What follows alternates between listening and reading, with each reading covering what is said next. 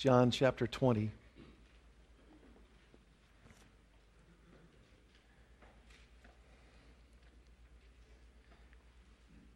The vast majority of people in our world do not believe that Jesus Christ actually arose from the dead. You know that. Multitudes reject out of hand any concept that Jesus rose bodily from the grave. Now, having said that, I know that you would assume very well, as I would, that that is the case with secularized people, non Christian people, unbelievers. But did you realize that there's becoming what I think we would call an epidemic of sorts, even within the religious community, of those who would otherwise say that they would believe that Jesus Christ bodily was raised from the dead. But a poll taken now over 30 years ago, this poll was taken more than 30 years ago, showed that ministers without a seminary education, 40% did not believe that Jesus was raised from the dead bodily.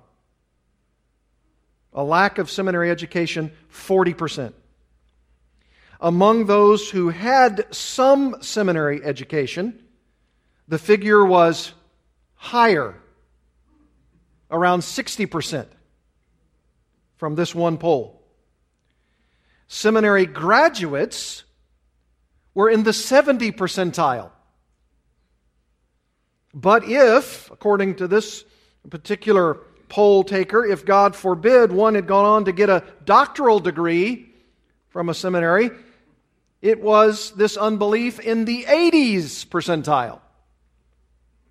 Now, I hope you and I would never support such a seminary that would teach that Jesus Christ has not been raised from the dead.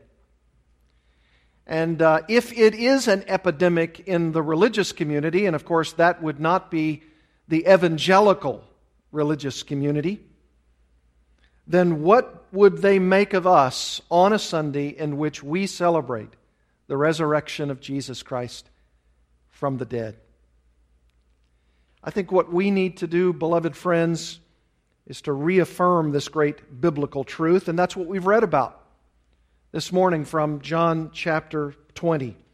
And I want to give to you what I believe is very, very important from John chapter 20. I'm just going to take three phrases out of what we've read to talk about three aspects or three significances of the resurrection of Jesus Christ from the dead. That's what I want to talk about this morning.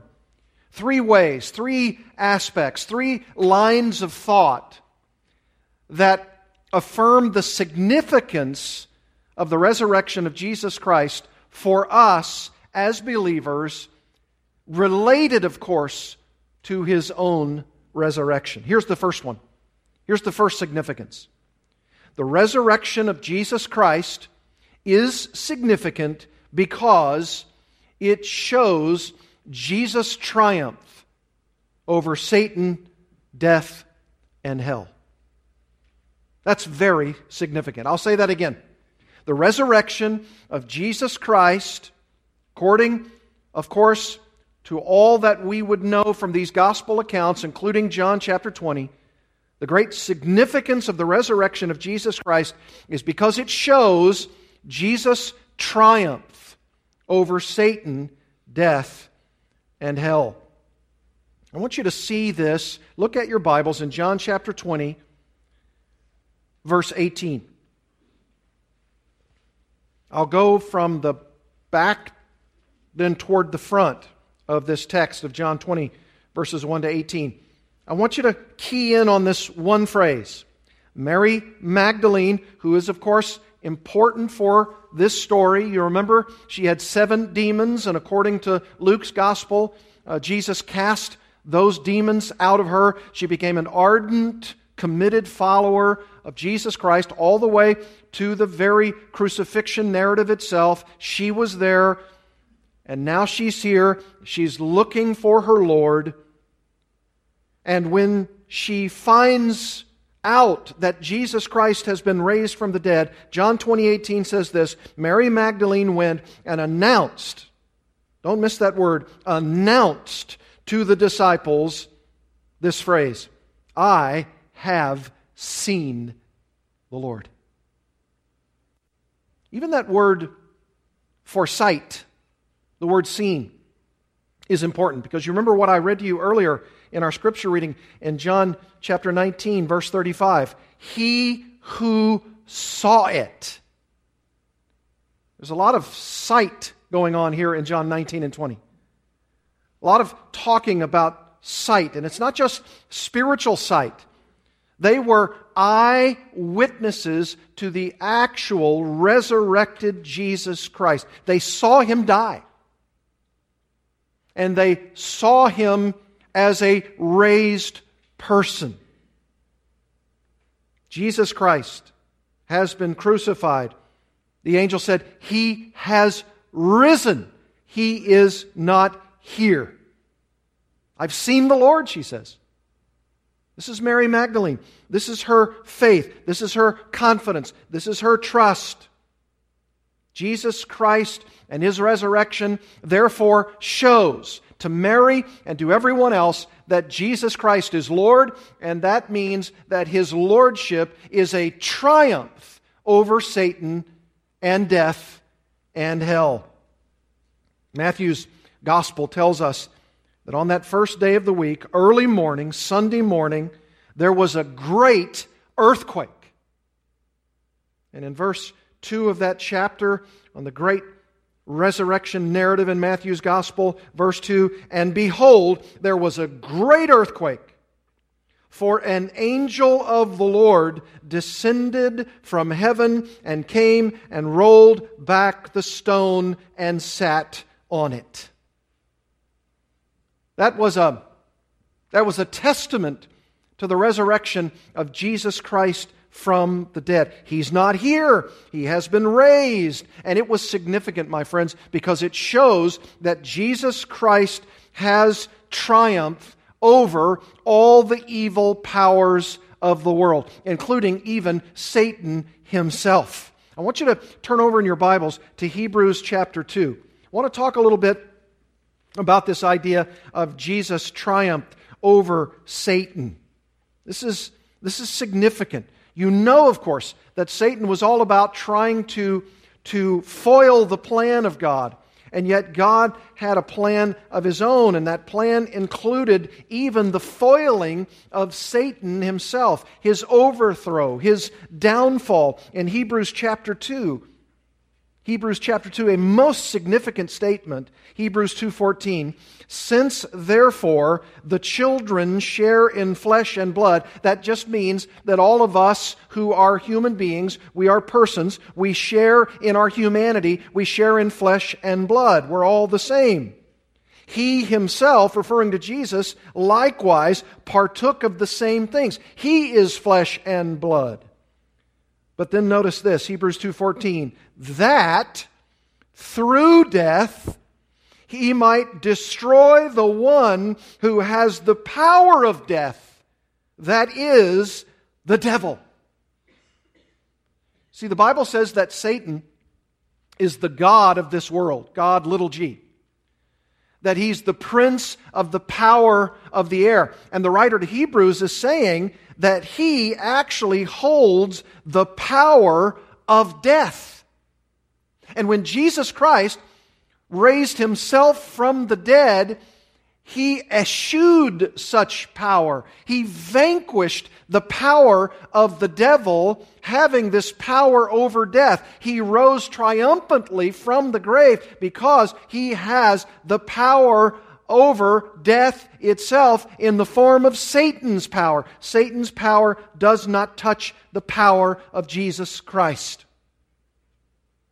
This is the, the glorious power You know, sometimes people ask me, uh, what was the purpose of Jesus coming? Was it for our salvation? Yes, it was. Of course it was. But did you know there, there are other reasons, the Bible says, for the coming of Jesus Christ? Look at 1 John. 1 John chapter 3.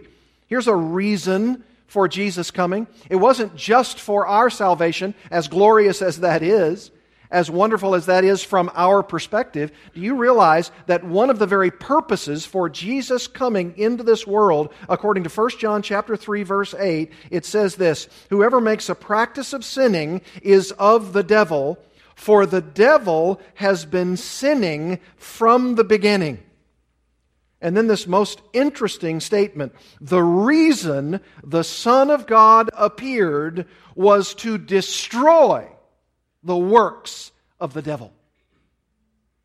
If you add the idea of Hebrews chapter 2 to this, if he does, this devil, have the power of death, he holds death in its power. And if Jesus comes, and if Jesus is raised from the dead, one of the very purposes for his coming is so that he might appear so as to destroy the works of the devil. Jesus' resurrection is a triumph over Satan himself. You glad about that this morning? Boy, I'm so glad about that. You say, why?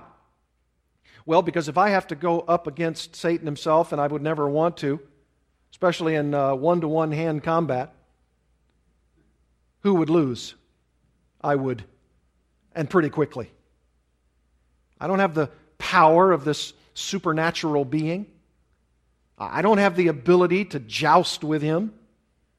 He even says, according to the Bible, does the writer to Hebrews, that the devil has the power over death and yet my Savior has the power over him because of his resurrection from the dead. Jesus' resurrection, my friends, is so significant, it's so important, it's so incredible, it's so victorious that the Bible says that even death could not hold him in that grave. Even that power of the devil to hold people in the very pangs of death and to keep them there, Jesus has the power over Satan himself. And not just Satan. Jesus has the power, as we said, over death itself. Even death. Romans 6 9. Romans 6 9. You don't have to turn there, but you could write this down. We know, Paul says, we know that Christ being raised from the dead, Christ will never die again. Death no longer has dominion over him. He's raised from the dead. Death does not have its sting. It does not have its power. It does not have its dominion over Jesus Christ. Romans 14 9. For to this end Christ died and lived again, that he might be Lord both of the dead and of the living. You see, we don't serve a dead Savior, we serve a living Savior. And back, by the way, in that Hebrews 2 passage, I didn't read verse 15. It says, latter part of verse 14, through death he might destroy the one who has the power of death, that is the devil, and, listen to this, and deliver all those who through fear of death were subject to lifelong slavery. You know, it's true. It's axiomatic. It's a truth. It's a truism. That every single person including apparently some of those seminary graduates in the poll that I talked about earlier who have the fear of death. You know, that's, a, that's an axiomatic statement about our world. Oh, people don't want to admit it. People want to suppress that truth. But the Bible says in Hebrews 2:15 that there are people in our world, in fact everyone it's axiomatic. It's, it's the truth that extends over so many persons, in fact, all persons, that they are subject, the Bible says, to lifelong slavery. What kind of slavery? The fear of death. The fear of death. In fact, the Bible talks about three kinds of fears. Proverbs 29 25 talks about uh, the fear of man. Hebrews chapter 2, it talks about the fear of death. And in 1 John, it talks about the fear of punishment after death. Those are three gripping fears, aren't they? The fear of man, the fear of death and the fear of punishment after death. And people don't want to admit it. People want to suppress the truth of it. People want to go to seminary uh, in liberal places because they want to deny the resurrection. That's how much they want to suppress the truth. That's how much they want to say no to the gripping fears that they have in their lives. And why do they have that gripping fear? Because Satan has his power over them. He has the power of death, and he wants to rule over them. He wants to have dominion over them. He wants to keep them down. And so he places within them this fear, this fear that is subjugating them to a lifelong fear of slavery. And what is that fear? It's the fear of death. It's the fear of death. What happens beyond the grave? What's going to happen in my life? What's going to happen when I come to die? I've seen it. I've talked to people before. I've even talked to people at their deathbed, and they are gripped with fear. Gripped with it. I have this fear. I have the fear of the afterlife. What if what all you Christians are saying is true? What if it's true that Hebrews 9 says that it is appointed for man once to die, and after that, what? The judgment. That's a real fear, my friends. And yet, Jesus Christ has conquered by his own resurrection this death, this grip. Satan has no power over him. Remember what Jesus said in Revelation 1:18, that great vision of the Lord, this high and lofty Savior, of this Lord of Lords and this King of Kings, Revelation 1:18. I am the first and the last and the living one. I died, and behold, I am alive forevermore. I, I remember one time in my dorm room in college, I was listening to a uh, audio tape. Do you remember those little cassette tapes? Remember those? Had the two little holes in the middle. We used to listen to them. And I was listening to a to a debate between uh, Mahmoud Deedat a famous Muslim, and he was debating none other than Josh McDowell. And in this debate, I remember distinctly sitting in my dorm room and I was listening to that cassette tape and I was listening to Mahmoud Deedat say, and nowhere, by the way, in this debate with Josh McDowell, and nowhere does Jesus Christ ever say that he had died and that he was now alive. And Josh McDowell immediately, when it was his turn to respond to the debate, said, May I remind you, sir, of Revelation 1 18. And then he quoted that very verse I just quoted to you. And I said, Debate over. Debate over. Jesus Christ died, but he's now saying about himself, I am alive. Behold, I am alive evermore. Acts 2:24 God raised him up loosing the pangs of death because it was not possible for him to be held by it. It's not possible for Jesus Christ to be held by the pangs of death. Satan has no power over him. This resurrection of Jesus Christ is significant, my friends, because it shows Jesus' power over Satan and death, and, and even, I think for us, most significantly, even significant because Jesus triumphed over hell. I think those people who say, I'm subject to fear, if they'd be honest, I'm subject to this fear, this fear of death. It's even more than that. It's what John says in 1 John. It's that fear of the punishment after death because it could mean hell. Uh, those Christians, they, they often talk about hell. They often talk about the fires of hell and the judgment of hell. What if it's true? What if it's true? Erich Sauer the great German theologian wrote, Without the bodily resurrection, no thinking man would ever have believed upon the crucified one, for his end would have contradicted his own prior announcements of his resurrection and triumph. Yes, that's right. But because he was raised from the dead and because there was a triumph, it's so significant, this resurrection of Jesus, because it shows Jesus' triumph over hell itself. Revelation 20, verse 14. The devil who had deceived them was thrown into the lake of fire and sulfur where the beast and the false prophet were, and they will be tormented day and night forever and ever. Satan, the devil himself, and the beast and the false prophet, this unholy trinity, will be incarcerated forever in the lake of fire because Jesus has triumphed over them. They'll be in hell. And it is because Jesus was resurrected from the dead. 1 Peter chapter 3 verse 21. God who raised him from the dead and gave him glory. That's our hope. That's our hope. God raised him from the dead. You want to ask me what the significance is of the resurrection? I tell you, the first and most glorious reason for the significance of seeing this resurrection of Jesus Christ is because his triumph holds our hope over Satan, death, and even hell itself. That's significant, my friends. That is so significant. Here's the second significance. Here's the second one. Not only Jesus triumphed over Satan, death, and hell, but his resurrection is significant because it provides for us the climax, the very culmination of the account of our own salvation. That's significant.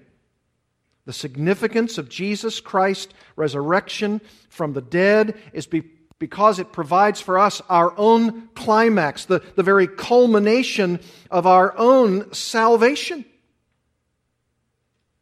We, through Jesus' resurrection, have been delivered from where Jesus said, Go those goats. Matthew 25. Unbelievers.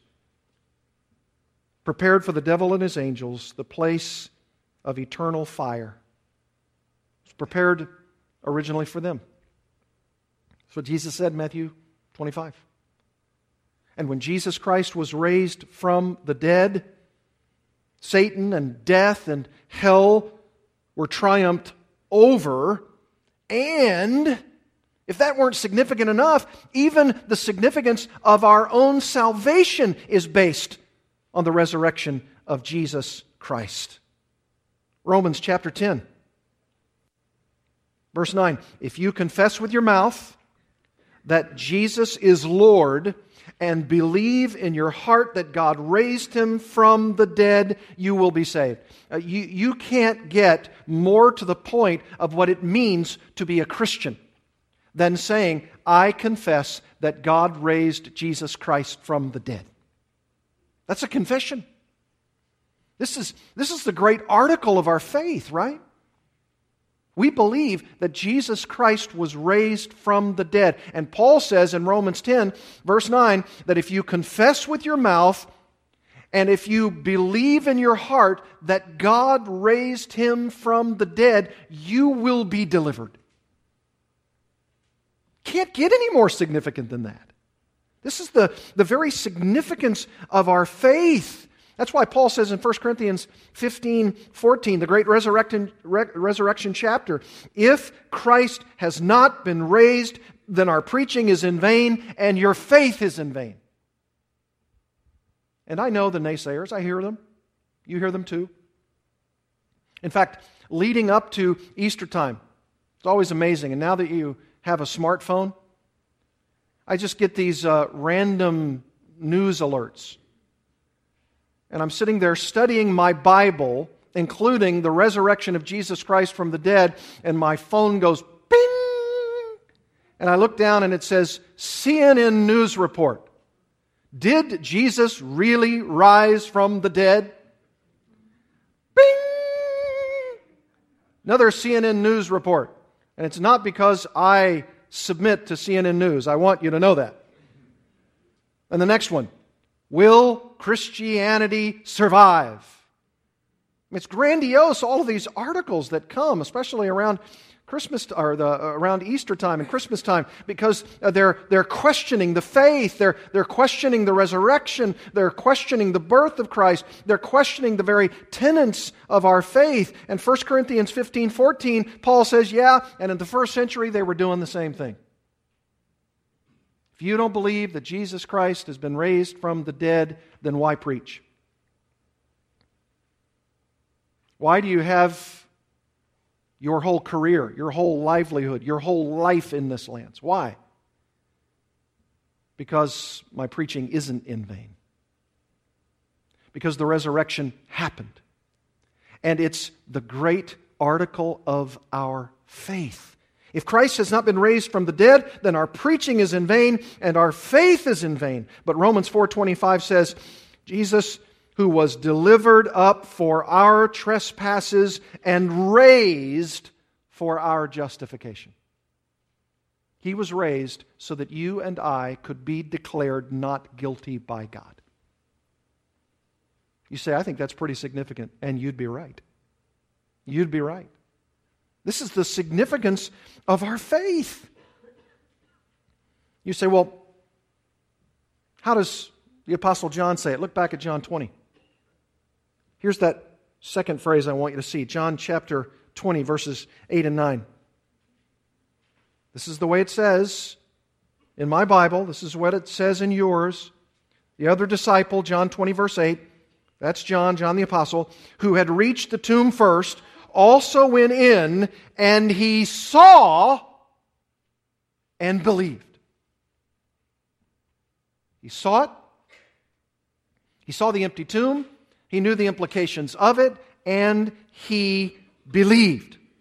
But you say, wait a minute, wait a minute. It says right after that, verse 9, for as yet they did not understand the scripture that he must rise from the dead. And then what appears to be a very pitiable verse, verse 10, then the disciples went back to their houses. You say, that does not sound like a robust faith to me. I mean, he, he, he saw that Jesus wasn't in the tomb, and he saw and believed, but what kind of believing? I mean, he, he went back to his house. He, he as yet did not understand the scripture that he, Jesus, must rise from the dead. Doesn't sound like such a robust faith to me. Leon Morris, the great New Testament commentator, said this The first Christians, and this is a wise word, listen to it. The first Christians were men who had passed through, through the shattering experience of that first Good Friday when Jesus died. Shattering experience. They had their hopes on him. And his death came as a hammer blow but then there came the totally unexpected resurrection. They took a little time to readjust themselves to this new fact. At first, they found difficulty in believing it. But once, but once they became sure of it, their whole outlook was transformed the message of the resurrection runs through the whole of the early preaching. It clearly gripped the imagination of the preachers, and they proclaimed it with power and conviction. You see that all through the book of Acts, don't you? You see Peter now preaching with the Holy Spirit's power and with full conviction, the Bible says. Full conviction. Oh, yeah, it's going to take some time. It would have been the same for you and me. You're walking with Jesus, you're hearing him teach, you're drawn to his person, and then he starts saying, I'm going to come to die. You know, Mark chapter 9, Mark chapter 10. You read it, and he says, I'm going to come to die. I'm going to go to Jerusalem. You're going to watch me hang on a tree. I'm going to go into a tomb, and then I'm going to be raised from the dead. And they're saying to themselves, Huh? What is, what is this? And the Bible says repeatedly, they, they, kept, they kept saying in their hearts, What is this Jesus dying and dying on a cross and, and then rising from the dead? What does that mean? According to Luke 24, Jesus opened their minds to understand that this was the very fulfillment of the Old Testament scriptures. And when John was running faster than Peter and he saw that tomb and he realized that Jesus had been raised from the dead, even there, even then, it's like the man in the Gospels Lord, I believe, but help my unbelief. And when the power of the Holy Spirit arrived at Pentecost, then Peter and the other disciples, they began preaching and one of the great motifs of the book of Acts is that they culminated with every sermon that Jesus Christ has been raised from the dead. And we are witnesses. We're witnesses. Acts 1 8. And you, you disciples, you will be my witnesses. And you're going to go out from Jerusalem and Judea, Samaria, and even to the uttermost parts of the earth, and you're going to proclaim the very apostolic doctrine of the death, the burial, and the resurrection of Jesus Christ from the dead. You say, well, let's, let's look at it from the other angle. Yeah, well, it was easy for them to believe. It was easy for them to believe because they saw the risen Christ.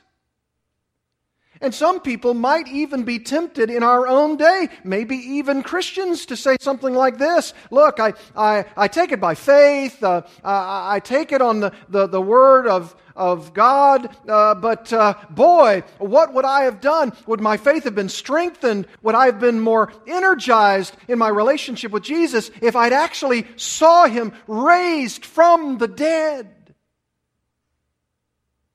Actually, no. Because 1 Peter 1 says this Though you have not seen him, 1 Peter 1 8 and 9, you love him. And though you do not see him now, but believe in him, you greatly rejoice with joy inexpressible and full of glory, obtaining the outcome of your faith, the very salvation of your souls. No, it's not true to say, well, if I had just seen the risen Christ myself, if I'd just been like maybe doubting Thomas, uh, put my hands on his side, and instead of being a doubter, I can say, My Lord and my God, I, I just want to see Jesus. Peter says in 1 Peter, No.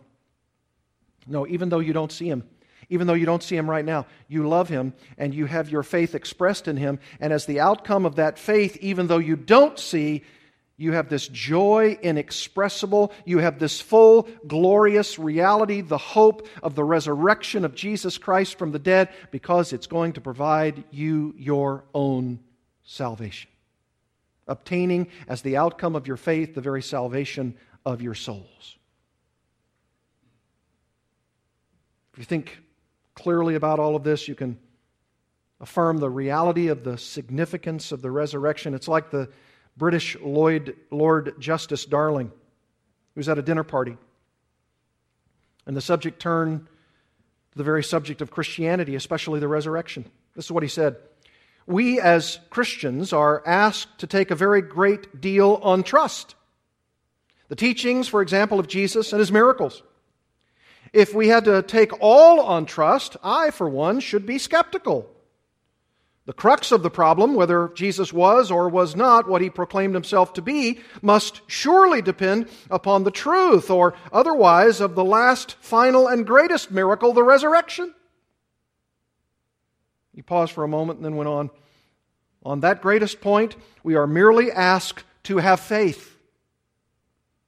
In its favor, as a living truth, there exists such overwhelming evidence, positive and negative, factual and circumstantial, that no intelligent jury in the world examining the evidence could fail to pronounce a verdict that the resurrection story is absolutely true. Now, how can we say such a thing? We weren't there. We weren't there.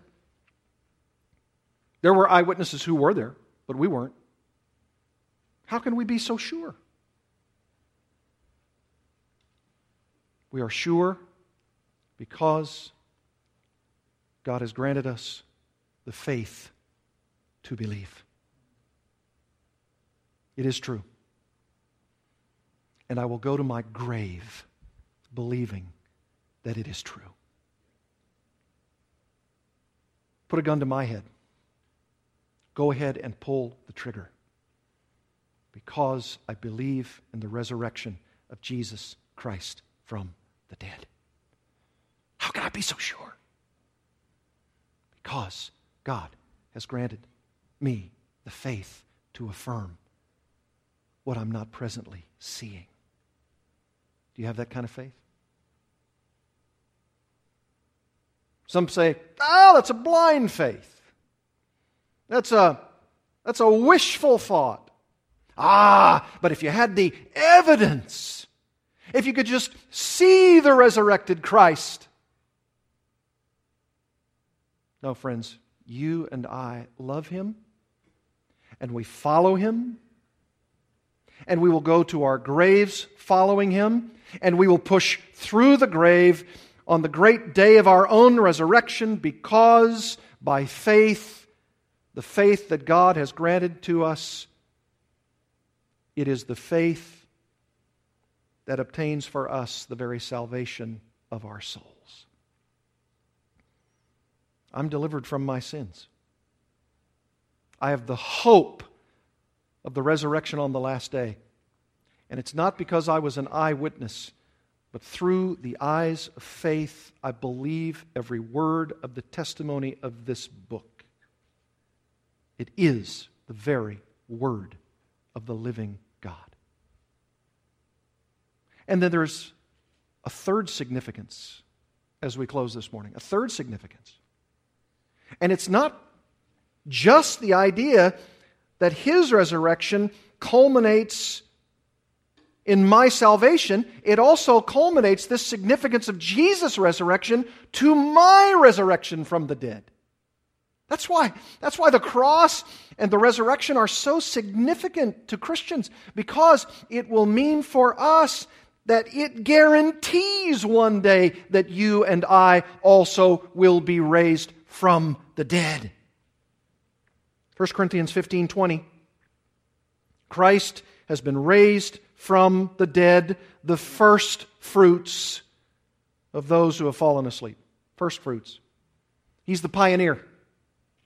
That's why I love Matthew's account when it said that somehow in this resurrection and uh, post resurrection appearances of Christ, and even on the very day of his crucifixion, it says there was this great earthquake, and then there was this other phenomenon, and that is some people in the graves in and around Jerusalem were actually themselves raised, and it says, and they walked back into town.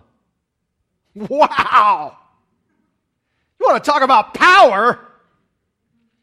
You want to talk about Holy Spirit engendered resurrection power, the power of Jesus Christ, the power of His own resurrection, even meant that it spilled over on some of the dead people.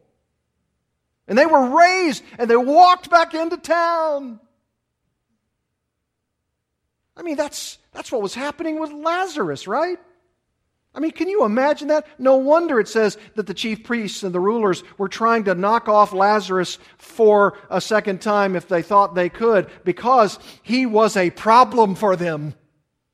He was a real problem for them. Look, that's the guy that everybody was saying that Jesus raised from the dead. We can't have him around. We, we can't have him around. He's, he's messing up our story. He, he, he's not helping us with our narrative. And those others who themselves were raised from the dead and these people came back into town only shows the very power, the, the, very, the very initial showering of the very first fruits of Jesus Christ, the pioneer, being himself raised from the dead. And that's why Paul in 1 Corinthians 15 chides a little bit his interlocutors, his questioners, when they're saying, Yeah, but resurrection, come on. I mean, can Jesus really take all these little particles that used to be us, that are now being eaten by worms in a grave in a tomb somewhere? Come on, how can something like that happen? And Paul says in 1 Corinthians 15, do you think that's a problem for the Creator? You think that's a problem for God to put particles back together? Since He created them in the first place, you think it's a problem for Him to recreate? To put it all back together? No, certainly not. Not for the Lord. Not for the Lord. Say, well, how does that tie into John 20? Look at verse 17. John 20, 17. This is how it ties itself in. Notice what Jesus said. He said to Mary, I am ascending to my Father. Now that's very significant. You say, what's significant about it? Here's the significance, among other things. I wish we could unpack this. Maybe we'll do this next Sunday. This is the idea I'm ascending to my Father because the plan is not yet complete, right? The plan is not yet finished. Jesus, is, he, he's died.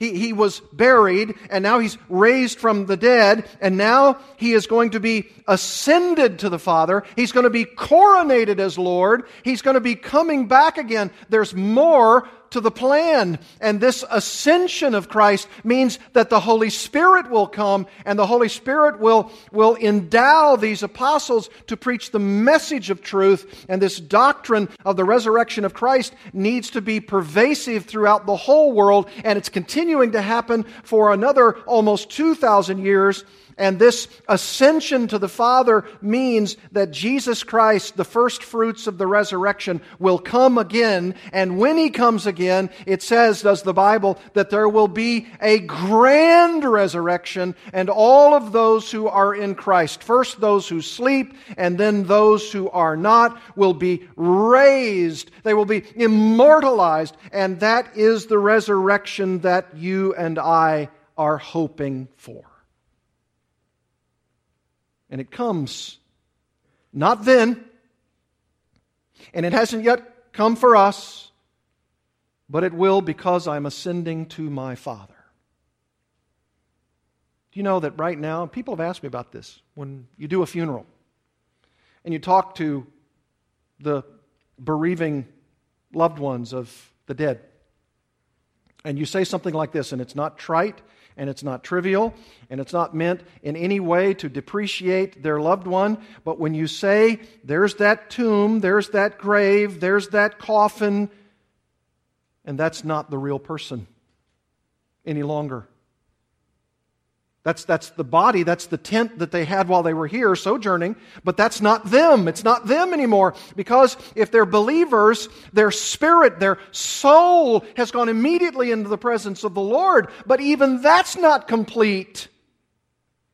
Because there will one day be a resurrection from the dead, and that that body will be raised bodily, just like Jesus bodily was raised from the dead, and that body will be joined to that spirit, that soul, and that person will have then both soul and body, the resurrection that will mean the perfection of their lives physically and spiritually forever and ever and ever.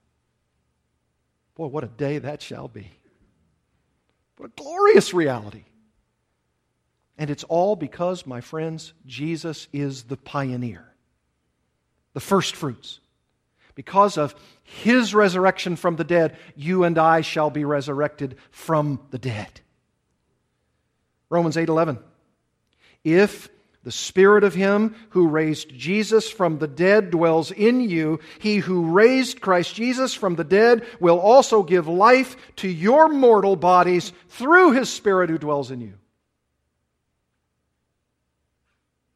Look, my my body and your body, we're disintegrating even as we sit, right? We're disintegrating.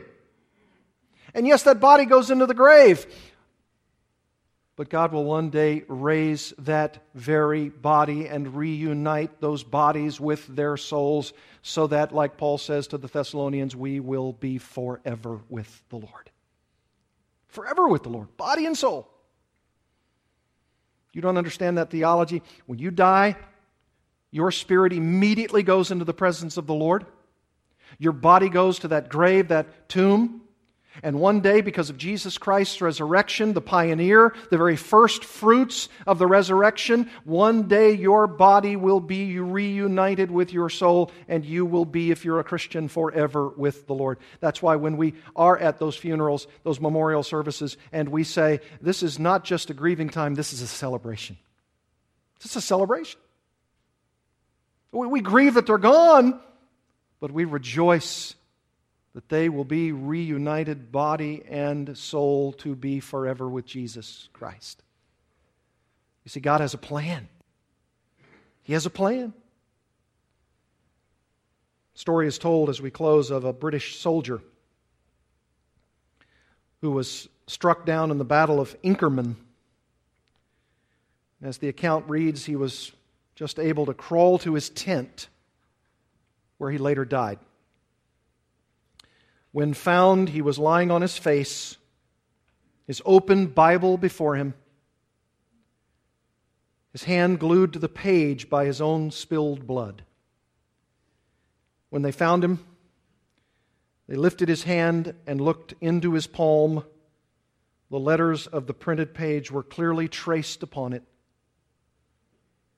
With the verse he was reading on his hand, they buried him in a soldier's grave the Bible verse was this John 11 25. I am the resurrection and the life. He that believeth on me, though he were dead, yet shall he live. We have that not only on the palm of our hands, we have it in our hearts. Let's pray together. Is that your hope? Is that your confidence? Is that in the palm of your hand? Engraved there as it is with the very precious blood of Jesus Christ? Oh, I trust that it is. Here's a prayer put to verse. To Joseph's tomb, where none had lain. They carried him whom foes had slain. Men set a guard, men sealed the stone, men left him there to sleep alone. The Sabbath passed, the first day came, and Mary turned to hear her name. While Salem slept, the mighty dead had risen from his rocky bed.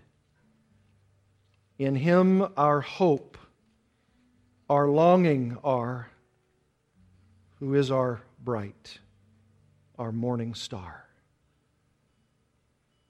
O Heavenly Father, may this benediction be ours. Now, the God of peace, who brought up from the dead the great shepherd of the sheep, through the blood of the eternal covenant, even Jesus our Lord, equip you in every good deed to do his will, working in us that which is pleasing in his sight, through Jesus Christ, to whom be the glory forever and ever. Amen.